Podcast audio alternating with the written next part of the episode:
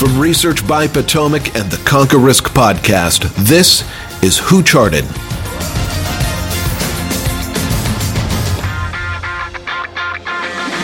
Welcome to Who Charted. I'm going to forever giggle when I say this title. We crowdsourced the name from Twitter, so you get what you get. I'm joined with Dan Russo. My name is Manish Khatta. Uh, we run the show at Potomac when it comes to the investments. We talk every day.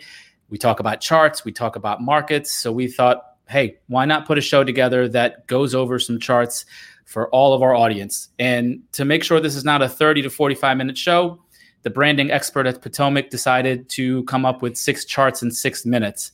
Now that's going to be hard for some of us, but we're going to give it a go. Let's rock and roll. Yeah, first chart. Let's get going. All right, this is mine. 52 week new lows on the NYSE. I love this chart. If you look at these past uh, declines here in the S&P in the bottom of this chart, you'll see that there's always a buildup of new lows. And I'm going to say this with a lot of um, uh, definition here. There, you know, bear markets rarely, if ever, happen without a buildup in new lows. You have to have that mathematically for any decline to happen. Look at today's new lows. Yesterday was 28 there's nothing. There's nothing there. And so, you know, the bear case just can't be made without a buildup in new lows. And I love this chart for that reason. It sets the stage to put you in the right zone when it comes to, to managing money. Uh, what do you got on your list, Dan? Um, so yeah, moving on to the next, uh, moving on to the next chart, the Bloomberg Commodity Index. I think this one's interesting. It's been getting a lot of play lately. A lot of people starting to talk about commodities, the rallying commodities that we've seen uh, since the first half of last year. Um, I always like to zoom out, check out what's going on, bigger picture. This is a weekly chart of the Bloomberg Commodity Index. And by the way it looks, we haven't even broken out yet. Uh, still fighting to try to get back above the highs that were seen in 2018. So, uh, hard to make the case, in my opinion, that a bull market in commodities is getting long in the tooth um, when we haven't even broken out uh, above those 2018 highs yet. And I think that if we do, you get to start thinking about commodities as an asset class, actually potentially outperforming equities at some point because there's a lot of blue sky uh, at the top of that chart if we get above those 2018 highs. So people starting to wake up to the rallying commodities, uh, but realistically, we haven't even we haven't even scratched the surface yet, and the potential if we get a breakout above those 2018 highs.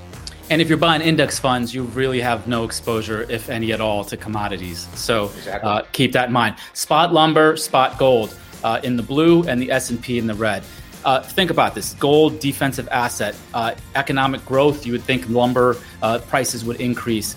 Now, on a relative basis, if you look at this, uh, you can make the argument that when the ratio of lumber to gold is declining, economic activity uh, is declining, and therefore maybe the market would follow suit. And we've tested this back and forth and, and, are starting to use this in a lot of our systems. As you can see in 2018 to the bottom in 2020, lumber gold was telling us the story. It was telling us that economic activity was weakening. It was telling us that there was issues underneath the surface of the market, while the S&P was continuing to increase, being led by just a handful of technology stocks. Now let's flip. Since the bottom, they have both increased in tandem with lumber gold just screaming, right? And most of that is just based on uh, lumber and, and, gold being uh, uh, doing extremely uh, poor. So what's next? Copper gold. It's always nice to get some sort of confirming data point, right? So you can look at lumber gold. It's moving to the upside. Copper gold, same mentality here. Copper, industrial metal, gold, precious metal. When copper's outperforming gold as it has been uh, since the kind of the back half of last year, uh, it's a sign that investors think economic prospects globally are improving. But again, you look at that lumber gold chart, it's gone parabolic, but it's a, it's a shorter term chart, right? You're looking back over the past couple of years. Zoom out again and notice that we haven't even broken out yet. So if you do get a breakout uh, in this copper to gold ratio uh, above the levels uh, that are highlighted in red on the chart, there's potential for a lot more upside there, i.e., a lot more, a lot better economic activity. And it just it's a confirming data point to the lumber gold chart, right? You never want to kind of hang your hat on one data point. If you get a confirmation point somewhere else, um, it's always a, it's always better. And this move more recently has some momentum behind it, so I think it's interesting. Checks and balances. Another chart right yeah, here that confirms checks and balances. When you think about dow theory and the transports being a leading indicator didn't do anything for three years while the s&p ripped higher. Same story as lumber gold. Uh, it, it, it, it hung it hung with it but it didn't necessarily outperform. And since then it's been leading higher and, and crushing the market. Uh, it's been up 13 straight weeks i think. And if you're in the camp of dow theory and this being a leading indicator what else do you need to see here? Is it above its moving average? You look at the 25 week simple moving average that, that we track. Uh, it's it's it's way above it, and you can make the argument it's extended, but whatever. Who cares? We buy high and sell higher. The story right now is still in the in the in the corner of transports, and and that's still confirming the market high. So you know it, it tells a story right there in terms of like you said having that the checks and balances in place. Uh, what's next? Well, not only does the Dow Transports confirm the market high, but it confirms the leadership within the market, right? A lot of the leadership since November has been in the quote unquote reopening stocks, right? As opposed to 2018 to 2020, where the leadership was predominantly in tech and growth stocks.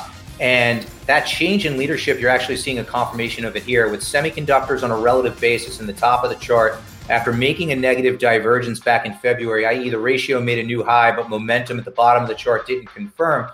Uh, the relative re- relationship between semis and the S&P rolls over, takes out the 50-day moving average. 50-day moving average starts to roll over, and now the ratio closes below the 200-day moving average. All its momentum is shifting lower. So not only are you seeing confirmation of the uptrend in the market, but you're also seeing confirmation, in my opinion, of leadership on the part of the reopening type names, the reflationary uh, type areas of the market, and away from the past leaders that were kind of growth predominantly within the tech space. So I think this is an interesting chart to keep an eye on um, for signs of leadership changes under the surface of the market.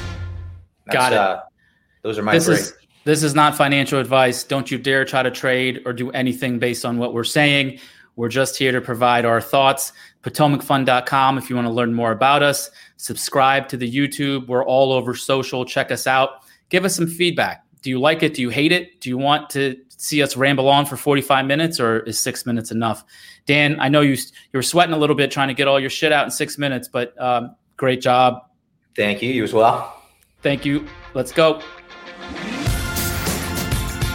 This podcast is for informational purposes only and should not be relied upon for investment decisions.